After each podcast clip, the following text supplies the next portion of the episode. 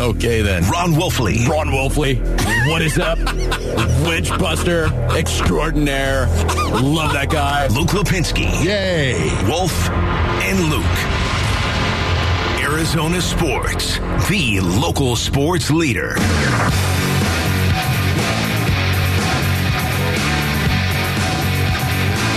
Live from the Ak-Chin Community Studios on this Tuesday morning, it is the Wolf and Luke Show. I'm Luke. What's here. What's going on, Luke?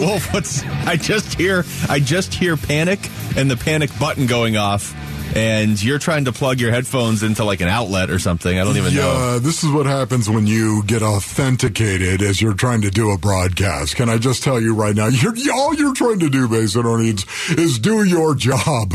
Just start talking. Just go ahead and do it. The problem is your security system is trying to authenticate you. You've been see the locked problem. Out of your own email is basically what course, you're saying. Yes, see, now exactly. You said it. I got locked out of mine. Look at this. I got the something went wrong, which is always very encouraging to start your day. Something went wrong. We can't help you. We don't know how to identify what actually went wrong, but we want you to know something did go wrong. I'm also, and I shouldn't be this like distracted, but I am by Twitter. There's this mock draft that popped up, and I First Take tweeted this out and ended up in my timeline. It's just the top five. Okay, this is what we're going to talk about here. Top five picks in the draft, according to Mike Tannenbaum. Bryce Young to the Panthers. Yeah. CJ Stroud to the Texans. Will Anderson to the Colts. Will Levis to the Cardinals. Hendon Hooker to the Seahawks. Stop. No. Come on. This is their real account. 1.7 million. The graphic must be wrong or something. I didn't feel like in good faith I could continue to do the show without getting that off my chest, because I'm looking at it right now while you're over there burning down half the studio. Yeah. Because it's absolutely wrong. There's no way that is actually going to happen. Will Levis with the Cardinals. I mean, that one is wrong, but there's at least two other picks in there that are horribly wrong. That's not what we're here to talk about, though. Exactly. I'm going to focus on the Big Red. Well, we're going to talk about the Phoenix Suns, who picked up another win last night. Now, I'm not going to sit here and talk about a two-game winning streak as if it's like the greatest thing ever, but the timing of it, Wolf, to win two in a row. And presumably, you're getting Kevin Durant back tomorrow. We'll play some of the audio of Monty Williams after the game. He certainly was non-committal about KD being back tomorrow. I will say this. If Kevin Durant's coming back tomorrow, I don't expect Monty Williams to be all that committal about it, but he was very non-committal. But regardless, you get DA back, you've won two in a row, and you're back to heading in the right direction with 2 weeks left in the season? Yeah, and really none of it matters without KD. So true. It brings us all the way back to what you just said about Monty. And I understand, we do want to talk about the game. It was very, very encouraging.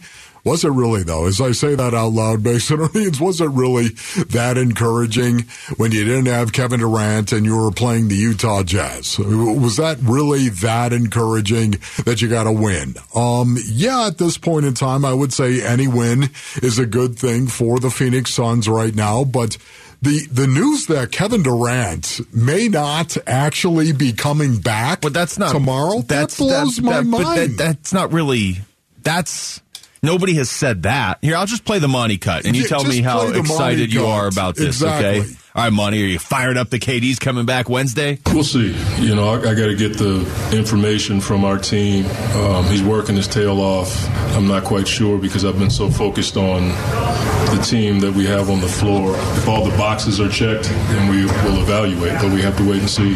He's been working his tail off. He's done everything possible to get himself back as close as he can to game shape, but it's hard to know. So we just got to check all the boxes before we make any statements about his play. All right. Okay. All right. Wait a minute now. Very median. You think that was median right there. You think that was very non-committal. To me, that basically says we're going to wait till we actually talk to the trainers today, meaning today, Tuesday, the day before we actually announce the fact that Kevin Durant is going to play.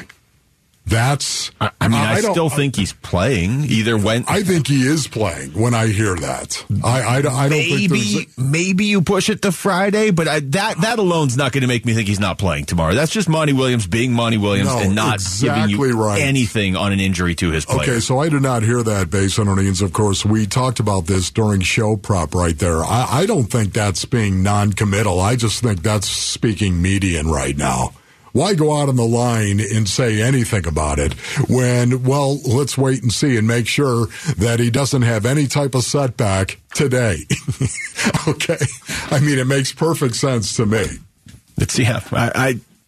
So, look, Monty Williams isn't just going to fire. He's not going to fire everybody up. I don't think he wants a spectacle before the game tomorrow. He just wants Kevin Durant to play, and he wants his team to keep winning, and they have now won 2 in a row. And again, last night, maybe more so than many times this season, just a pretty balanced attack. Booker gets 24.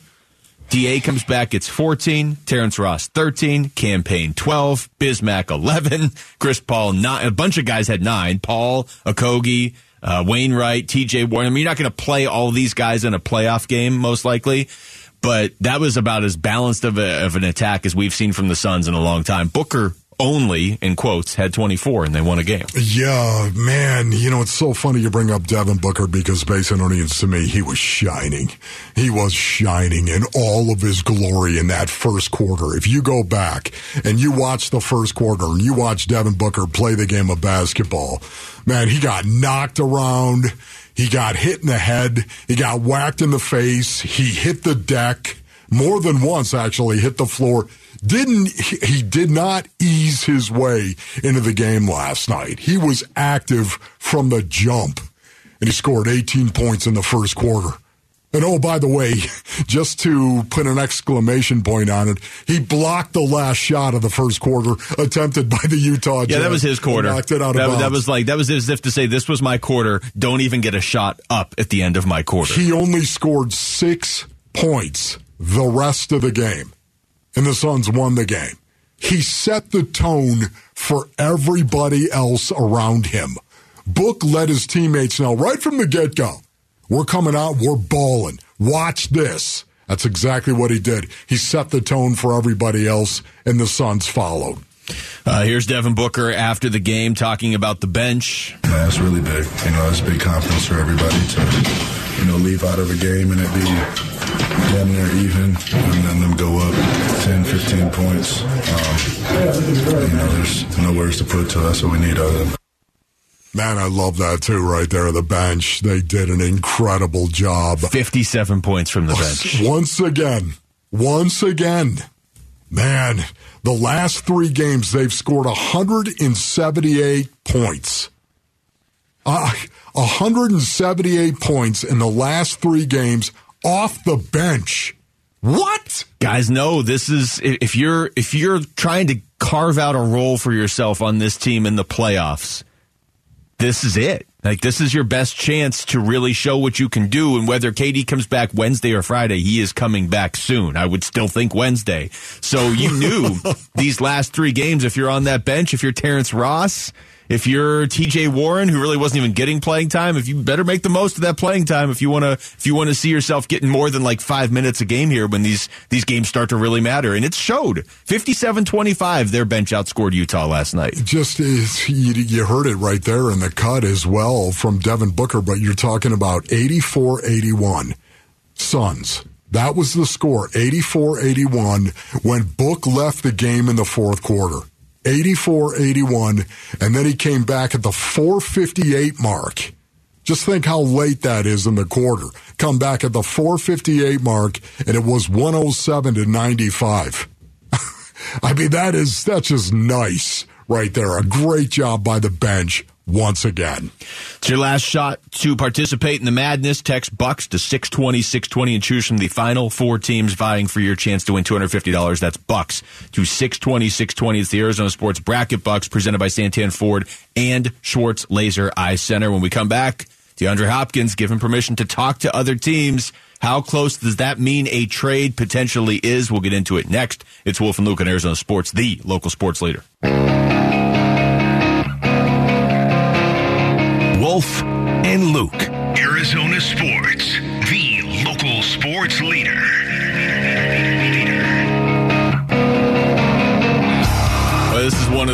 days where there's a lot to get to, Wolf.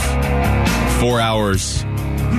We're going to do our best to get to all of it. There's legitimately a lot of, I think, pretty big local stories beyond just the Suns and their win last night and two wins in a row. And Kevin Durant expected to come back tomorrow.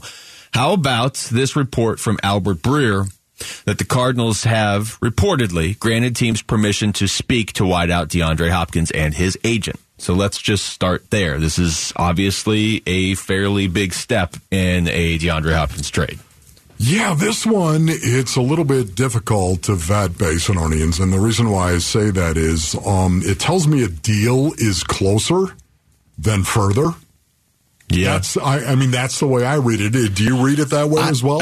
Maybe I'm wrong, but I read it as the Cardinals have the parameters of a deal with one or more teams, and now it's a matter of can those teams, which one of them can agree to, like, money terms with D-Hop. Yes, see, that's exactly what I was thinking as well, and I could be wrong on this, based on earnings. It could be the other way around, and we're going to talk about that momentarily, but right now, it makes sense to only allow teams that have discussed trade compensation to actually hammer out contract details right now. That would make, just logically, it would make sense that the Cardinals, okay, here's a couple teams that we are either have parameters in place or we know we're going to get there with this team. So now you got to make sure you can, I'm sure the team wants to make sure they're going to be able to sign DeAndre Hopkins if they're going to trade for him. Exactly. For his part, Jonathan Gannon and the owners are having their meetings at the Biltmore.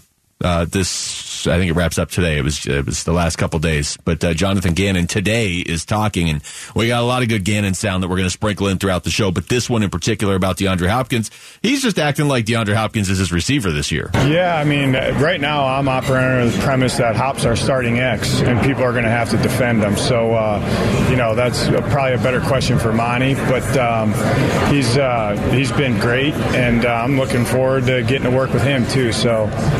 If everyone that has a jersey right now, I'm looking forward to coaching and fitting them all in together. Maybe he meant starting X receiver, like X as in former receiver. Maybe that's what he meant. I don't think that's what he meant there, Luke. Yeah, this is just a great answer by JG.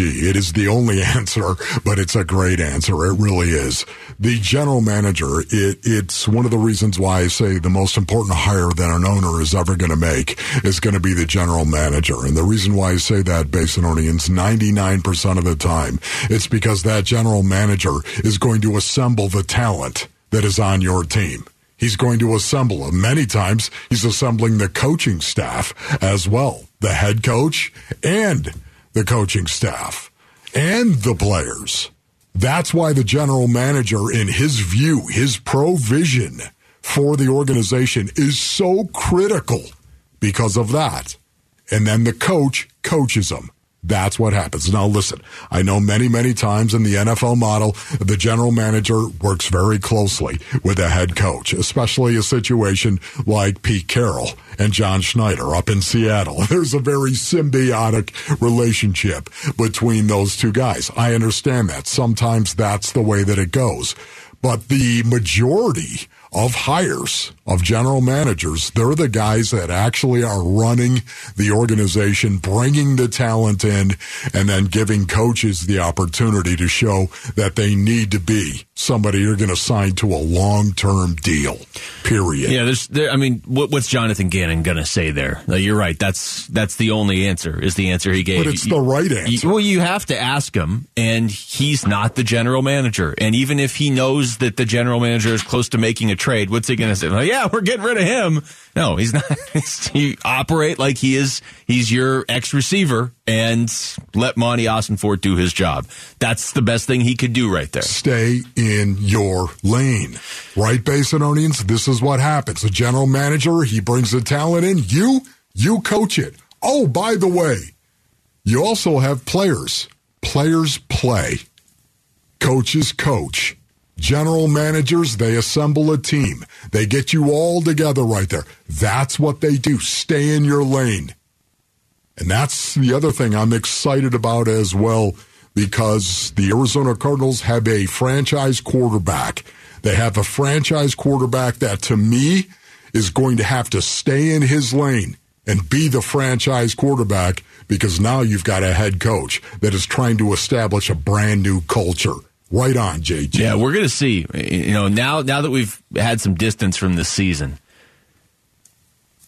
at the time it didn't bother me as much, but Kyler Murray showing up Cliff Kingsbury on the sidelines on a nationally televised game when there was already so much talk about Cliff being in trouble. Yeah.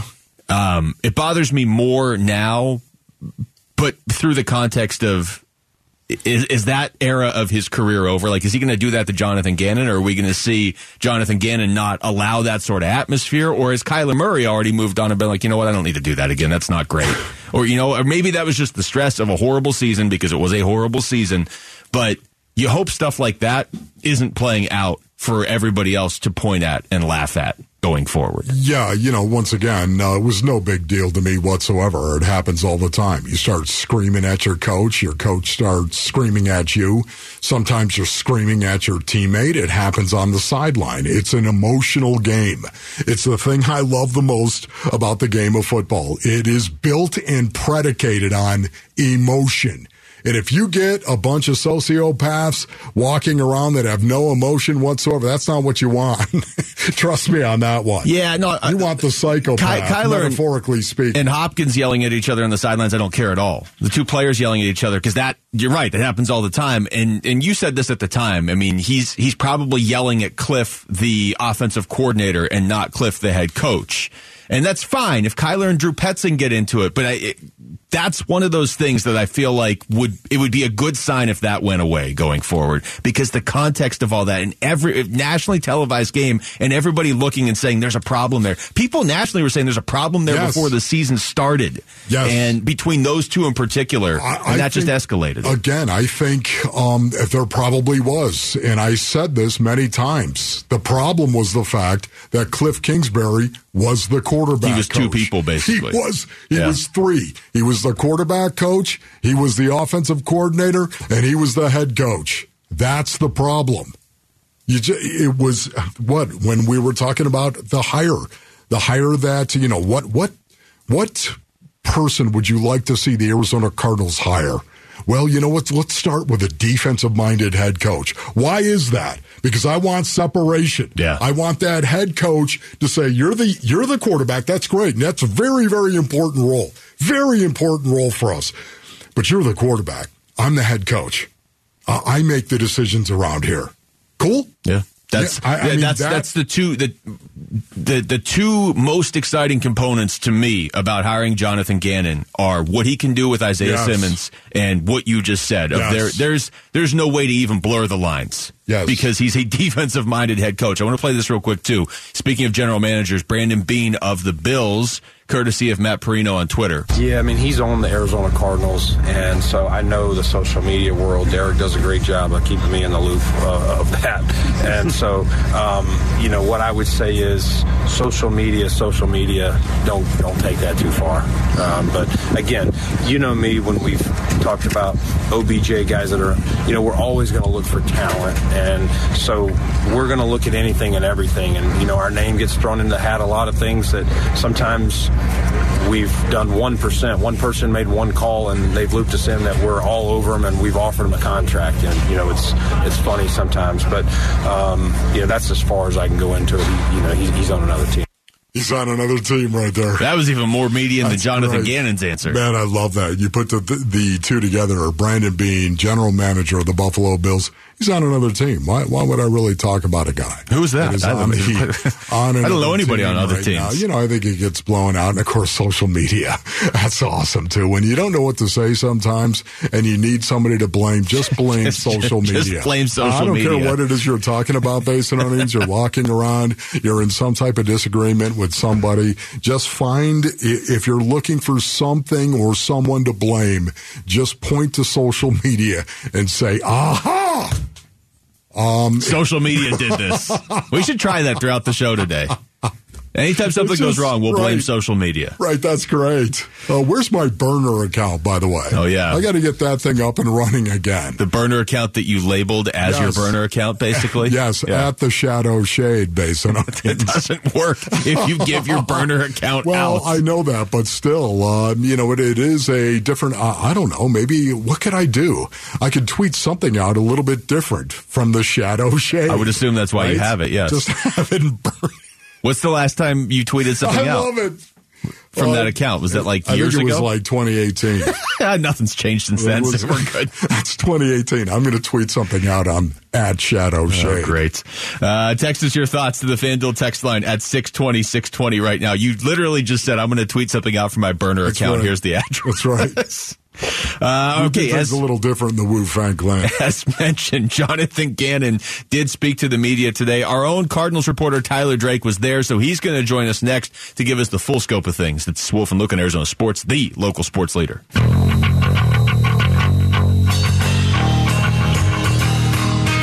Wolf and Luke, Arizona Sports, the local sports leader. Well, we got the NFL owners' meetings at the Biltmore. That's just both sounds and is fancy, Wolf. Yes, the Biltmore. Yes. They like hanging out at the Biltmore. Biltmore is pretty nice, by the way. Well, our own Tyler Drake, I'm assuming, just used this as an excuse to hang out at the Biltmore, and that's where he is right now. And so he was there when Jonathan Gannon spoke this morning, and he's joining us on the Arizona Sports line right now to give us some insight on what is going on out there. Tyler, what's up? What's going on, guys? I actually got to correct you. I was at the Biltmore, but now I'm down at Chase Field about to cover the D-back, so a little double duty today. Wow, look at this. Boy, that is big time right there. Not nearly as fancy as Biltmore. That's a feather in your cap right there. Not only that, give yourself another feather because you corrected Luke. Sorry, Tyler, you're breaking up. We lost you. All right, let's start with Jonathan Gannon, who you were able to speak to earlier today, and I want to talk about Isaiah Simmons. I know on the show we're going to talk about it in a little bit as well, but I know he was asked about Isaiah Simmons. What can you tell us about his response to that? Yeah, nothing really to report on that. I think it's the same thing we've been told the last couple of times by JG about how they want to get him on the grass and really see where they can utilize him. He thinks he kind of knows where he wants to put him, but until they get him on the grass, really it's still up in the air. The one thing that was pretty interesting, though, when he was talking about Isaiah, he actually mentioned, he had really good communication with them. They've been in constant contact, and health-wise, he got a good report and kind of patted his shoulder. So that was an interesting thing that I think we're probably going to have to keep an eye on moving forward. Is I didn't really know that he was dealing with a shoulder, but looking back, I think November when they were playing the Niners, he injured his right shoulder. So I'm not sure if that has anything to do with it, but pretty interesting to have that little nugget dropped on us today. So, Tyler, he didn't give you any indication whatsoever in regard to where they were thinking of Isaiah Simmons. He didn't give you any indication as to where they were going to start him playing. Yeah, I really didn't get the feeling of that. Yeah, I think he was very he left it open and made sure to really emphasize the fact that he wants to get him on the grass and really see how he moves. He talked about how he can do things other guys his size can't. So I think it's just at this point, it's kind of plug and play, see where he fits and go from there. But yeah, really until they hit the grass, I think we're all going to be waiting to see where Isaiah plays. Was it brought up at all that, the whole Kelvin Beachum and Hollywood Brown thing, now they're both back on the same team, and we really haven't heard from Jonathan Gannon since then. How did he react to that whole situation? Yeah. He talked about just accountability and obviously, guys need to hold others accountable. It's a team game. And while I think he answered it well and didn't necessarily say anything bad about Tyler or Kelvin, I think it was more about the accountability side of things, making sure it's a team effort, having guys pick other guys up or having guys, maybe call other guys out to really get the betterment of the team in front of individual play. So that was kind of the take I got when we asked him about that, somewhat towards the end of the interview we had with him. Tyler, I love that right there. I really do. Just the fact he was talking about accountability. We haven't heard or played any of their cuts right now, but for me, this is something that I cannot wait to hear. JG talking about accountability, and that really really speaks to me because I love it. It's one of the things I love the most about being inside that paradigm known as an NFL locker room with a bunch of aggressive, hyper-aggressive alpha males walking around to hold each other accountable. Man, I'm telling you, you have to have that. That got me all jacked up and fired up. What got you jacked up? What was your biggest takeaway from Jonathan Gannon and what he said? What did you think was the most interesting? You know, for me, I think it was just talking about the versatility on the offensive line. I think that was a big one for me. I think he really, really spoke highly of Will Hernandez and said that was a huge re-signing. Josh Jones, you know, they're still working through that and see where he could fit. And really, he said it's a competition. I mean, it sounds like it's going to be Josh Jones, Kelvin Beachum, maybe a couple other guys in there. I asked about Dennis Daly and maybe where he could slide in, and Gannon kind of mentioned that he sees him more as a guard, which I think would be a good move there. I think we saw what he did at tackle last season, and he probably needs a switch over. So that could be an answer there too, maybe on the left side. So the offensive line really was interesting, just the fact of how highly coveted he had of Will Hernandez and really with Beachum too. Talking to Tyler Drake, our own Tyler Drake of ArizonaSports.com. Tyler, as far as the quarterback situation, did he say anything about Kyler Murray's progress or if they are good with what they have at quarterback? How are they navigating that? Because that right now is the most unknown for this team. Yeah. So he said Kyler's progressing, and he will not put a timeline on it. I don't think we're going to get a timeline from him. He's not about that. He doesn't want to do that. He said, really, it comes down to when Kyler's physically and mentally ready to go. That's when they're going to roll him back out there. So until then, it's Colt McCoy and David Blau, and you know, he did leave it a little open that maybe they look at the free agent market closer to the season, maybe to just add another body. But it sounds like it's the Colt and David show for the beginning of the season, in my eyes. What got the most questions? What gave him, I should say, the most questions? What topic? Oh, I think it was, I'd say free agency for sure. It was not D-Hop? What's up? It was not D-Hop? He had one question on it. Wow. And he said he'll let Monty, that's a question for Monty. So not so much, but he did say, he said he's going into the season right now at this point, use the word right now, that Hopkins is a Cardinal. He's planning to have him as a starting X and make teams defend him. So at this point, that's how he's rolling. Obviously, I think a lot could change. I think a lot could change in the next couple of days. Who knows? With everybody here in Phoenix, seems like this is a time when deals maybe get done or at least get closer to done, like we saw with the report yesterday from Albert Breer. So that's going to be really interesting to see just how it all unfolds the next couple days, maybe a week, and really to see what they're going to get for him. As far as free agency, did he give any indication that there's still holes on this team he feels like need to be filled, or is he just kind of rolling with whoever Monty brings in? He's liking who they're bringing in. He did mention that, somebody asked about the perception, fans aren't really thrilled with kind of the moves, the 1 to 2 year deals. And he said, hey, you don't win games in free agency. You don't win games in free agency. So great. I thought that was a great quote. And really, that's, I think they're still going to be looking around. But offensive line, he said a lot of versatile guys. And I think that's, like he said in his intro, versatility is one of his four pillars, and you can really see that with some of these signings because you can move a lot of these guys around. So definitely interested to see how that all unfolds too. And they've got to still add some guys. There's plenty of holes they got to fill still. So right now, Tyler, do you think he's giving you a little bit more than Cliff ever gave you? 100%. 100%. I was just wondering, that's... Well, and but here's the thing. It just, he's not hemming and hawing. He's not, sidestepping the question. We're progressing through this. We're working through this.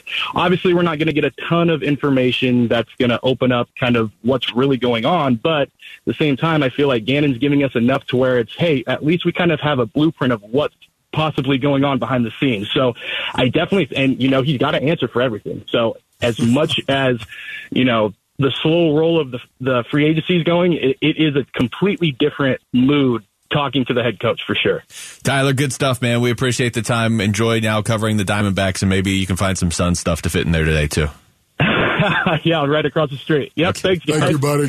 That's our own Tyler Drake of ArizonaSports.com, our Cardinals reporter, joining us right there on the Arizona Sports Line. When we come back, Charles Barkley, yeah, he's been in the news since like the 80s, but he's been in the news this week for what he said about Kevin Durant on 60 Minutes. He called into Bickley and Murata and talked about that this morning, so we'll play you a couple of those comments next and react. It's Wolf and Luke on Arizona Sports, the local sports leader.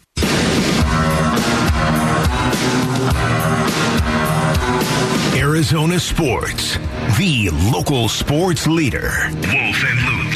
Suns Run to the Playoffs coverage brought to you by Canvas Annuity. Score up to 6.25% on your retirement savings.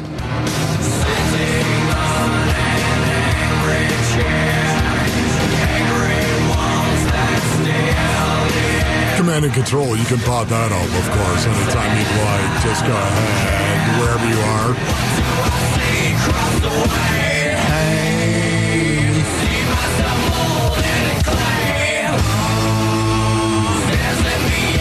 Have you started your Alice in Chains cover band yet?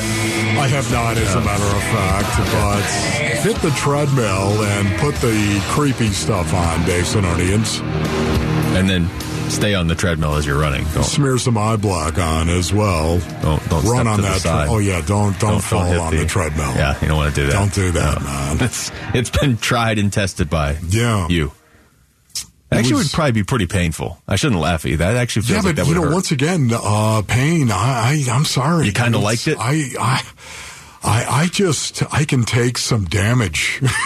Could the treadmill take some damage, though? Yeah, that's the question. No, yeah, pain. I just don't. Stephanie thinks because of the wedge busting, this is what the warrior queen, the beautiful Miss Stephanie, believes. She thinks that all of my nervous system, for the most part, is dulled to a point where I don't feel pain.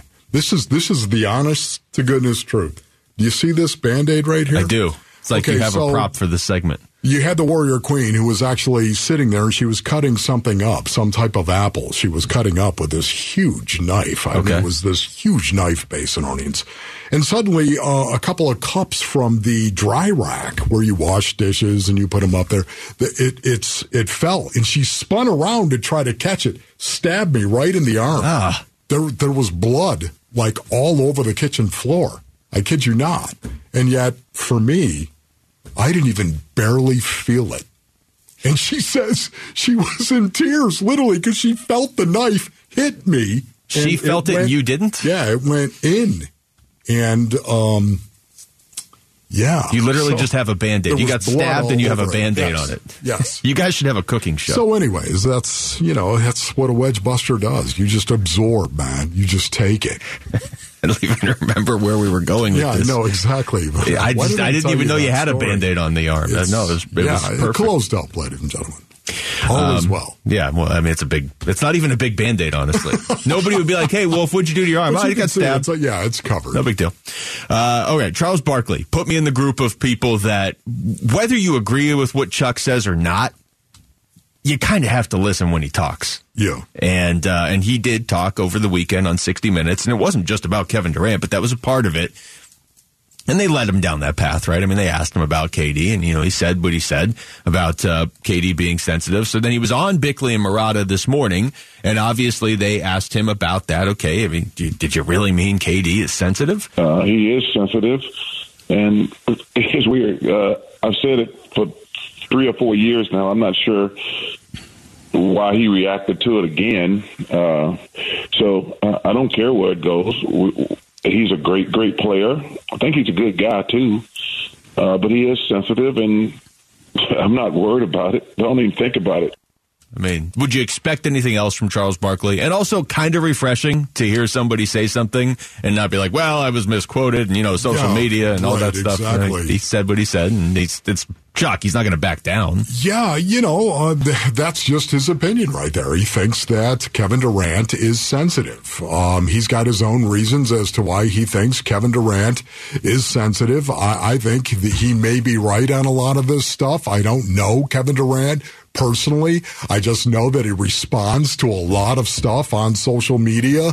Maybe that's what Chuck is gauging that on. Maybe he's pointing to that, saying that's one of the reasons why he's sensitive. I don't know.